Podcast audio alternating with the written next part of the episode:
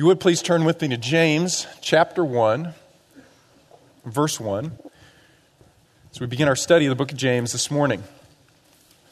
When I was growing up, my uh, sport of choice was ice hockey.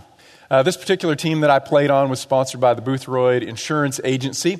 We didn't get to pick our sponsor, we didn't get to pick who we played with either. Uh, what we do is we'd go to a tryout and coaches would watch us and they'd collect some data on us and then they'd go sit in a smoky room, you know, and divide up the teams. And this is the team that I, I ended up with on this particular year. Uh, and there was one guy on this team, I'd never met him before. I'd never played with him, I'd never played against him, I'd, I didn't know him, he didn't go to my school. Uh, but he showed up at the first practice and he had, he had the gear, right? I mean, he had, he had great equipment. And my buddies and I were like, awesome, man, we got ourselves a player here. This is, this is going to be a good year. So, thing good. We're, we're pulling together a good team. First game, um, this particular kid was on defense. And after the face-off, the puck came back toward him, and, and it missed his stick and got caught up in his skates. And so then he, he kind of started spinning around, you know, trying to, trying to get control of the puck. And it was amazing. Somehow he got his stick on the puck, and he hit the puck, and he scored a goal against us right? Now, I'm going to not, I, I, won't name names because uh, you don't know any of these guys, but um, was that kid right there. In particular, I, I, uh, I, I, still remember, you know, it's, it's still burned deeply within me because it didn't happen just once. It seemed like about every other game, somehow he'd get turned around, facing the wrong direction, and he would knock in a goal against us. And I learned a great principle for athletics in life. Everybody needs to be moving the same direction on a sports team, right? You, you can't be divided. You have to be undivided. You have to have the same goal, and the goal is to score on the other goal, not on your own goal. It's true in athletics, it's true in marriage. Husbands and wives, you learn this principle very early.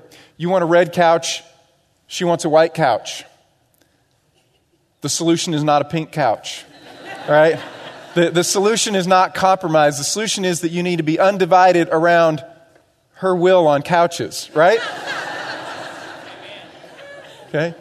It's true in athletics. It's true in marriage. It's true in so many of our relationships. It's true in our relationship with Jesus Christ personally. It's true in our relationships together as the body of Christ. We need to be unified. We need to be undivided for life to work well. James will tell us that the opposite of this, the divided life, is destruction. The divided life just doesn't work, whether it's the divided soul, internally divided, one foot in the world and one foot chasing after God, or divided as a community. We're going to see in book of James that the divided life is a life that steals our joy, that robs us of peace, that empowers temptation within us, that brings harm to others, it makes fools of us, it brings discipline. And in James' ter- terminology, he's going to say that life leads to death. Not go to hell, but a wasted, ruined, foolish life that may in fact end prematurely. The undivided life, a life that's given wholly to God, James is going to tell us, is a life of, of wisdom. It's true, genuine wisdom from above. It's, it's peace, it's endurance, it's strength, it's righteousness, it's honoring to God, and it's a blessing to others. This morning, as we begin this study of James, we're just going to look at one verse. We're going to look at James chapter 1 in verse 1, and we're going to look at the theme of being undivided, living a life that is undivided for God. I want you to read with me James chapter 1, verse 1. James says, James, a bondservant of God and of the Lord Jesus Christ, to the 12 tribes who are dispersed abroad, greetings. James is going to argue that the undivided life begins with absolute and undivided devotion to God allegiance, loyalty. James begins the letter by introducing himself. That's not surprising, it's pretty common. James actually uses a, a, greeting that is common in secular writings because the common Christian greetings of joy and peace and grace to you really hadn't been developed yet. So James starts by introducing himself. He's the writer. He says, James, but uh, who is James? Which James? There are at least three James In the New Testament, James is a very common name throughout the world in that time. There was uh, in the New Testament James, the brother of John. Remember, sons of thunder. There was James, the son of Alphaeus. He was one of the 12 apostles, but we really don't know much about him. But most likely, this is James, the younger half brother of Jesus. Remember, Jesus was conceived by the Holy Spirit. Mary was made pregnant by the Holy Spirit. But Joseph stepped in and he raised Jesus. In a sense, he really adopted Jesus. But then Joseph and Mary had other children, so Jesus had younger brothers and sisters. The one who wrote this is probably James, the younger half brother of Jesus. Now, can you imagine being raised with Jesus as an older brother? I've often thought, man, that had to be rough. James, why can't you be more like Jesus? You know, I, Jesus picks up his clothes. Jesus does the dishes. He helps. Jesus doesn't backtalk me. James, come on. I mean, what pressure? So it's not surprising. James was a skeptic. Apparently, all the brothers were a skeptic. They're like, well, you know, mom and dad kept filling his head with all kinds of crazy ideas. James, Jesus, you're so great. You're so this. Now he thinks he's Messiah. He thinks he's Son of God, right? They thought he was crazy. In fact, we're told very directly in John chapter 7, it says, For not even his brothers were believing him. They did follow around, apparently, and they did listen, but they thought he had lost his mind. They thought he had lost his mind. But then James apparently had an encounter with Jesus. We're told in 1 Corinthians 15 by Paul that Jesus, resurrected, appeared to his brother. And James' life completely turned around. He was going his own direction, he, he decided to follow Jesus. He understood the significance of Jesus' death. It wasn't just that he was a criminal, a subversive against Rome, but in fact, he had died to pay the sins for every man, woman, and child who had ever lived. And James believed that. And James believed that God had raised him from the dead because he saw his brother and he touched his brother. James believed. His life was transformed after seeing Jesus resurrected. But he introduces himself not as the brother of Jesus but as a slave. You know, James, after the resurrection, went on and he became the leader of the church in Jerusalem. Paul calls him a pillar. Uh, he was known as James the Just or James the Righteous. We find in uh, Eusebius, the historian, that he was known as James the Camel Knee because he was on his knees so much, worshiping God and praying and interceding.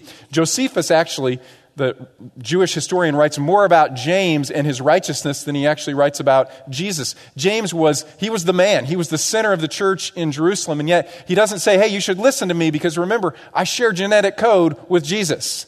Remember, I'm an apostle. I'm the pillar of the church. I'm the leader of the first church, the mother church, the church in Jerusalem. He says, no, I'm James, the slave. Now, my translation says James, uh, bondservant. But that really misses something in the translation.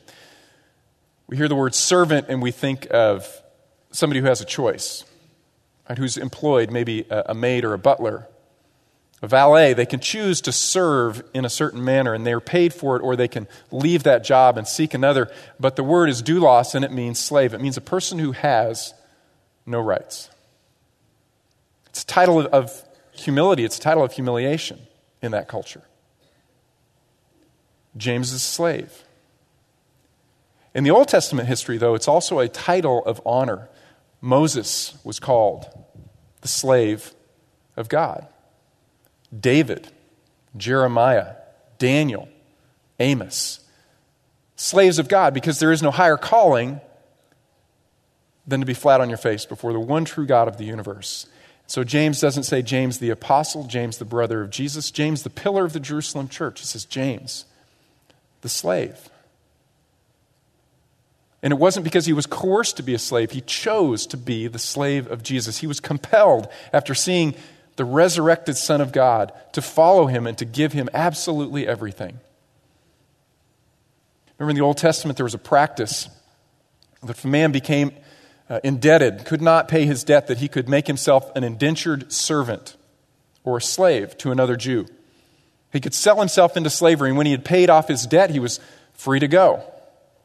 But if he decided that he really cared for that master and trusted that master, he could permanently enslave himself.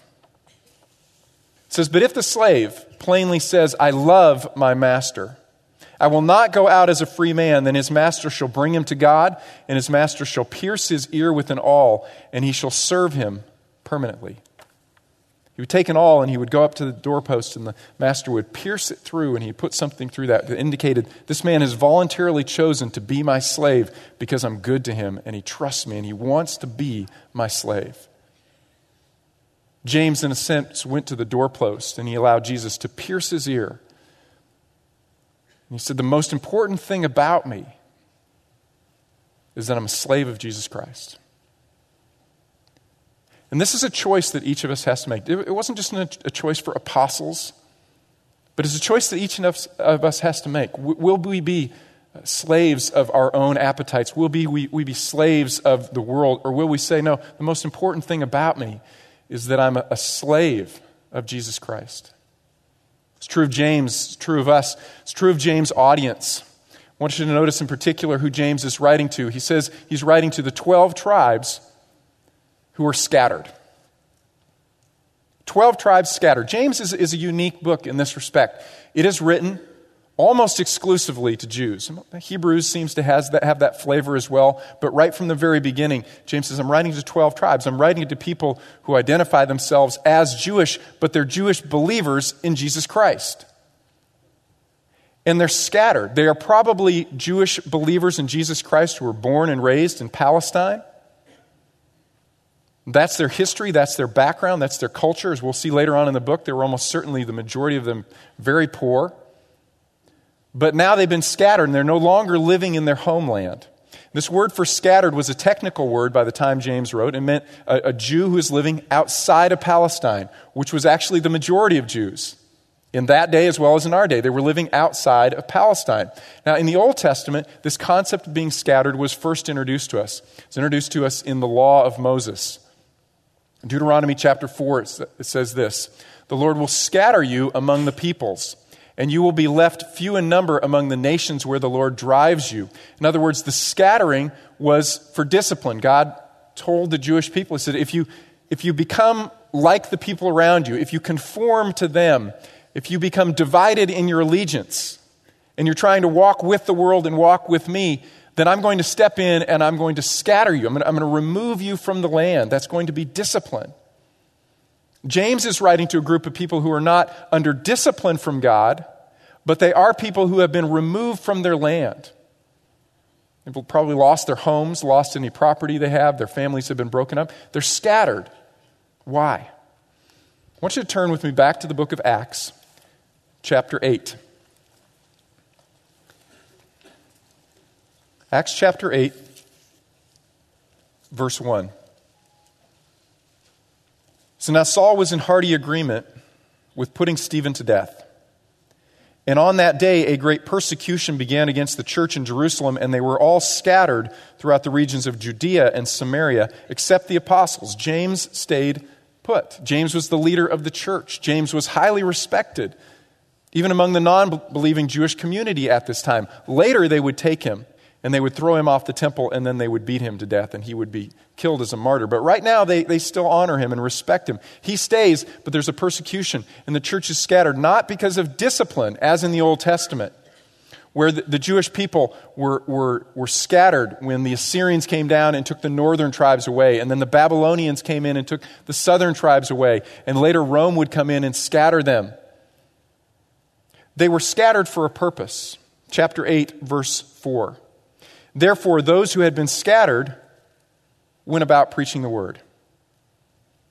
Because they were scattered, they took the gospel everywhere that they went. Look with me in chapter 11, verse 19.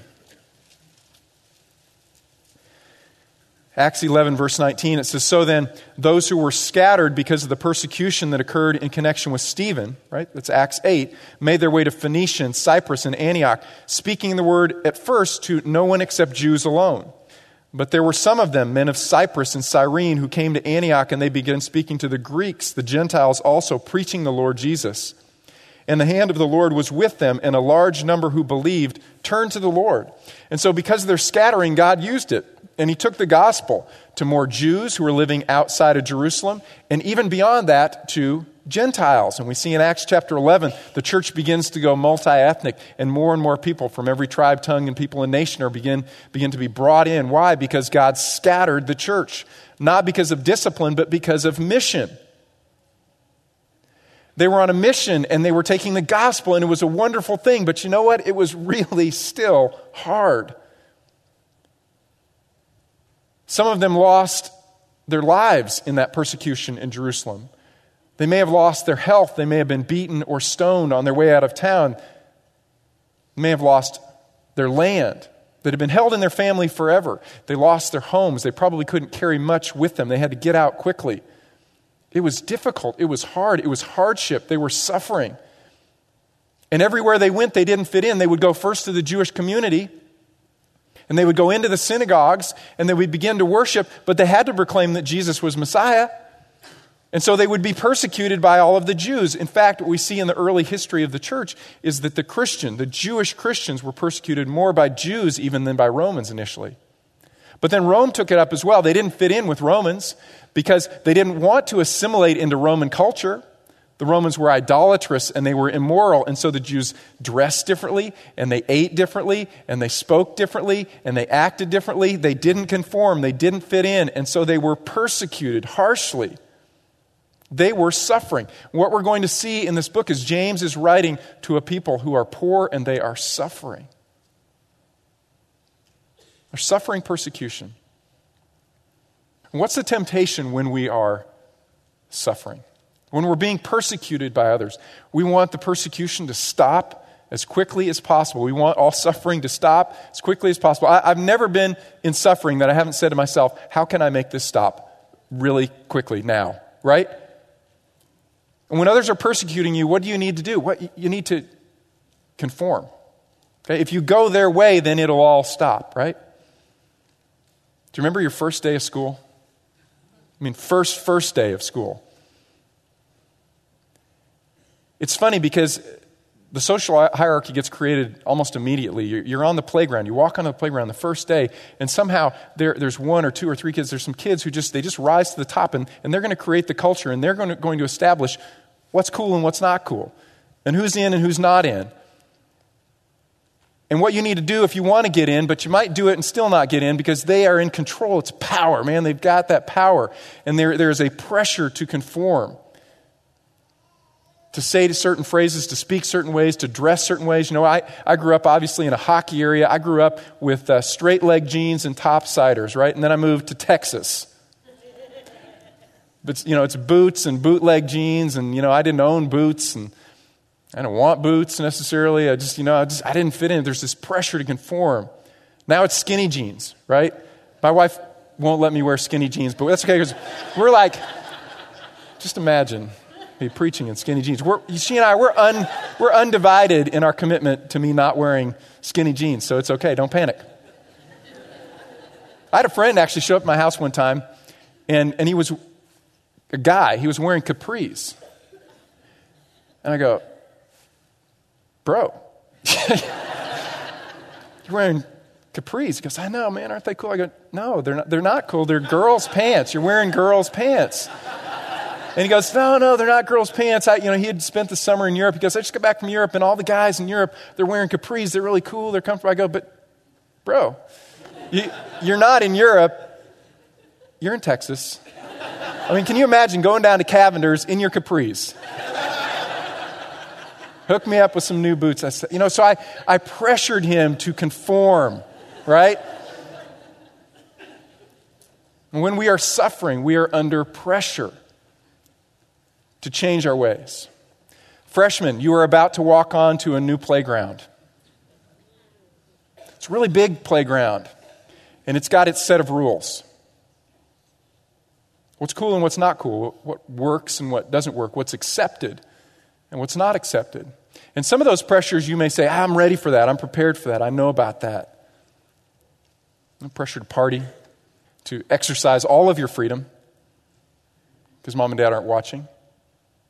But there are other pressures pressures of pride and intellectualism, okay? pressures of the world's values, what's really important success and money and a certain form of beauty. And you will have to make a choice. Are you undivided in your allegiance to God? Or will you try to walk in both worlds? James says the divided life is a destroyed life. It, it doesn't work that way, it's miserable. Robs your joy, robs your peace, robs your effectiveness for living for God. James chapter 4, verse 4 is a really critical verse for understanding the whole book. It says, in part, Do you not know that friendship with the world is hostility toward God? You can't love the world and the things in the world and love God. You are in the world, Jesus said, but you are not of the world. You're not part of this system. And he doesn't just simply mean this, this physical place, he means it's all of its values, all of its, its structures of, of power and worth. You don't live for this place. You're here, there's no getting around it, and you're in it, but you need to have an influence on it and not have it conform you to its own standards. But you make an impact on your world. So choose you this day who will you serve, Joshua said. But as for me and my house, we say we're undivided. We will serve the Lord. We will serve the Lord. Are you prepared for that? Foundation, James says, is an undivided faith. Read with me again James chapter 1, verse 1. James, slave of God and of the Lord Jesus Christ, to the 12 tribes who are scattered, dispersed abroad. Uh, what's interesting about the book of James is that the theology is really just assumed. It's not so much taught. Now, this is a little different for us. Remember, last year we studied the book of Romans. We spent a whole year in the book of Romans, and man, Romans is deep and it is heavy. It is theology. Of course, it's very practical in its theology, but it's very dense theology. Uh, you need to read James, it has been said, in light of James. Okay, don't read James in light of Paul. Paul had different concerns. James actually wrote much before Paul. James wrote before the Jerusalem Council, which happened in AD 49. That was when they were working out uh, how can Gentiles be a part of the kingdom? Do they need to obey the law? And James and Paul and Simon, the rest of the apostles, came together and they said, No, you don't have to obey the law to get in or stay in. All you have to do is believe that Jesus is God's Son, that He died for your sins, that He was raised from the dead. Believe. There are certain things that you should do so you can get along with one another, because we have cultures in conflict here. James wrote before that was even an issue. James wrote before 49. He may have written as early as the middle 30s. When we read James, you need to understand you're reading probably the first book ever written in the New Testament. Okay? So, James isn't concerned with some of the same things that Paul was concerned with. James is writing to almost an exclusively Jewish audience. Because remember, the first church in Jerusalem was Jewish. And then a few Gentiles who had converted to Judaism or who were honoring of Judaism, so they understood Jewish practices, they understood the law, and so they weren't offended by these things and they weren't trying to, to stop people practicing these things. They were, they were working their way into the Jewishness of the community and believing in Jesus. And James is writing to a group that is, in that sense, unified in their faith and unified in their understanding of culture, and so they're not at conflict in that sense. So, James is going to talk about justification in chapter 2. But he's not contradicting Paul, he's addressing a different issue okay, in a different point in time. At this point, James is talking to an audience that shares a common faith. The foundation of that faith is that God is one. Okay? In fact, James is going to quote Deuteronomy 6 later. Deuteronomy 6, verse 4 is called the Great Shema. Shema means listen, hear, listen up, pay attention. Because this is the most important and central point of theology for you who are Jewish. Hear, O Israel, the Lord our, is our God. The Lord is one. There is only one God. He is self existent. He is not dependent on anyone else or anything else for his existence or for his joy or for his peace. He is self contained. He is good. He only gives good gifts. He can't be tempted. He can't tempt anyone else because he is without sin. He gives wonderful gifts. He is sovereign. He is creator. He is in charge. And he is engaged in your lives and in the world. Hear, O Israel, this is our God. Our God is one. Okay, they shared that common theology. However, James goes on, he also says Jesus is Lord. And when a Jew heard this, they would be hearing James correctly that he is saying Jesus is Yahweh. Jesus is God. For a Jewish mind, that was blasphemy. Because remember, hero Israel, the Lord our God is our God. The Lord is one. There's only one God. It's God our Father. And Jesus, uh, James is saying, no, Jesus is also God, and God is still one. This is the first statement about the deity of Christ. It is foundational for our understanding of the Trinity.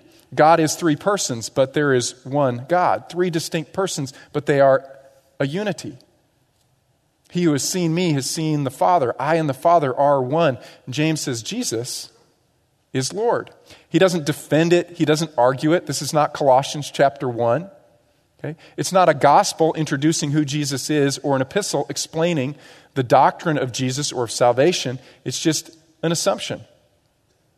James expects that they will not object, that they understand Jesus is God, as is the Father God.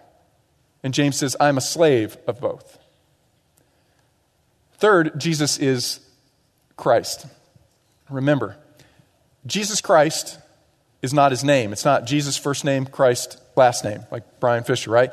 Jesus is his name, and the name means what? Yahweh saves. Christ is his title.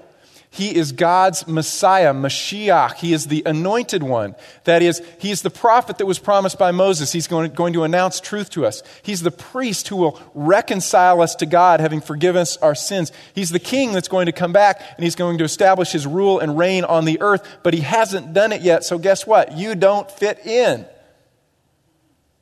But all of our hope rests in Him. Hope means we don't have it yet, but boy, we're longing for it and we're living for it and we're giving our entire lives now for that because Jesus is Lord and Jesus is Christ. He is our Messiah.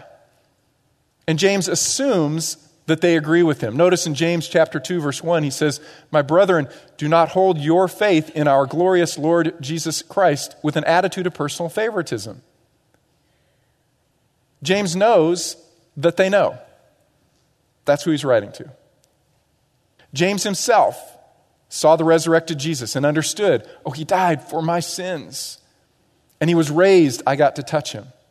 And he has proclaimed that, and these people have been persecuted because of that belief. That's why they're scattered. So James won't spend a lot of time talking about the gospel, so to speak, or presenting the gospel, because he's written to a people who have already believed. And I want to say to you this morning if you have not yet believed that Jesus died for your sins and that he was raised, proving that he conquered sin and conquered death, if you have never said, God, I believe that, thank you for Jesus, that's the starting point. James is going to give us a lot of instructions here, and, and you're going to hear that as, man, I just need to go out and clean up my life so that I can be acceptable to God. No, that's not how it works. We are not acceptable to God because of our sins. Jesus stepped in and removed the debt of our sins so that his spirit could empower us to change us so that we could, in fact, become more like Jesus. But you can't become more like Jesus on your own strength. First, you need Jesus to forgive your debt and live inside of you. And so I encourage you, if you've never made that decision, that is, boy, freshman, if you haven't made that decision, that's a great way to start this semester. It's a great way to start. It's foundational for all that we're going to be studying the rest of the time. Don't miss the fact that this is a free gift given by God to you because He is a giver of good gifts. They have an undivided faith. And what does it look like?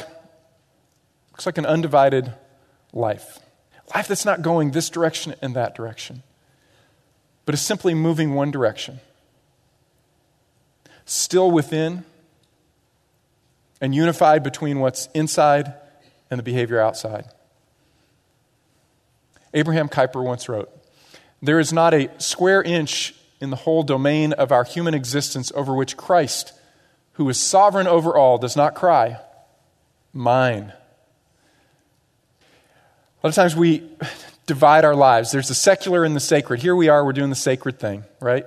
We give God our hour on Sunday, and maybe there's an hour or two on Tuesday or Wednesday night when we do our Bible study. And possibly throughout the week, we slip in a few moments here and there of quiet times. And that's God. But then the rest of the time, when I'm eating and I'm sleeping and I'm studying and I'm pursuing my job or my marriage or my family or a dating relationship, well, all that's mine. That's my domain. And then there's God's domain. Because there's sacred and then there's secular.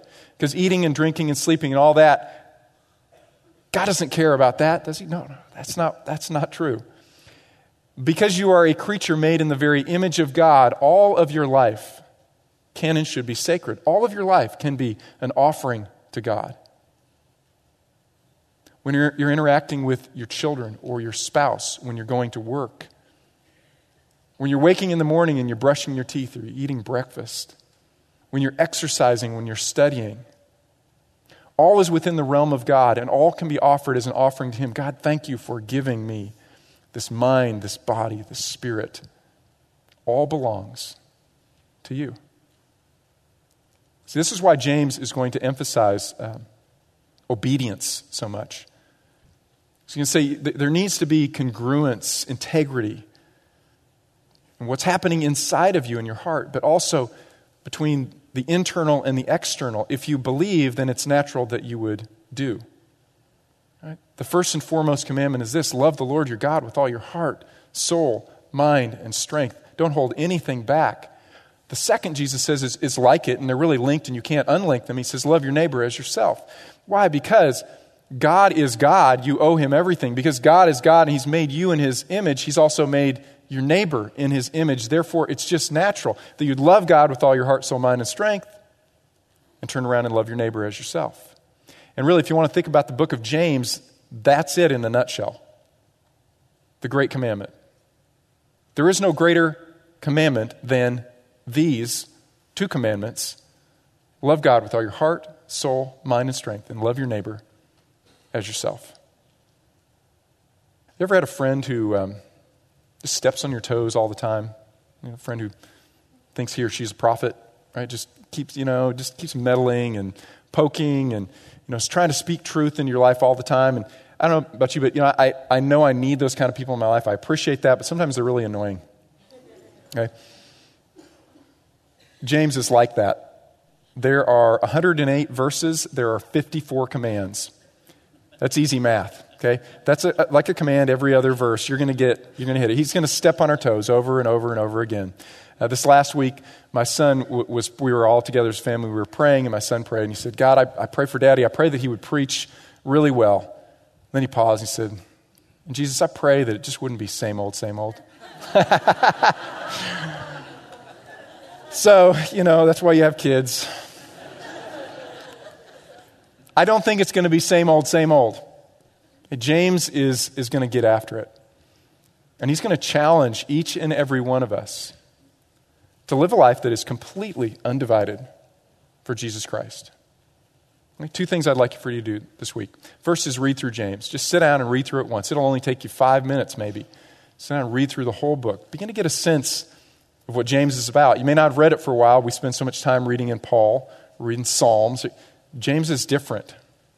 Okay, read through the whole book.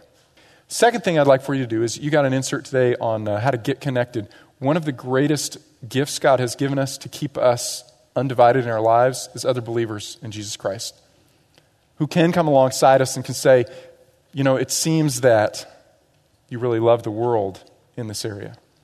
And they can nudge and they can prod and they can, they can love, but they can also speak truth to us. Let me encourage you uh, don't go through the semester and stay unconnected and get divided. Okay?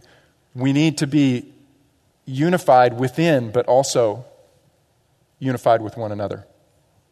Let's pray. Father, I thank you that you have not left us in the dark about how life works. I mean, really, genuinely works. You made us, you designed us, and so you know what will really work well for us, what will bring joy and peace and satisfaction, what will bring honor to you and bless others. I pray, Father, that we would hear and not become those who look at our face in a mirror, walk away, and forget. I pray instead, Father, that we would be effectual doers of your word. Father, I thank you for the gift of life that we have in Christ that starts it for us. Thank you, Father, that he has freely removed our debt. And I pray, Father, that we would long to live for him, lives that are undivided in our devotion to you. It's in Christ's name. Amen. God bless you. Students, have a great first week of school.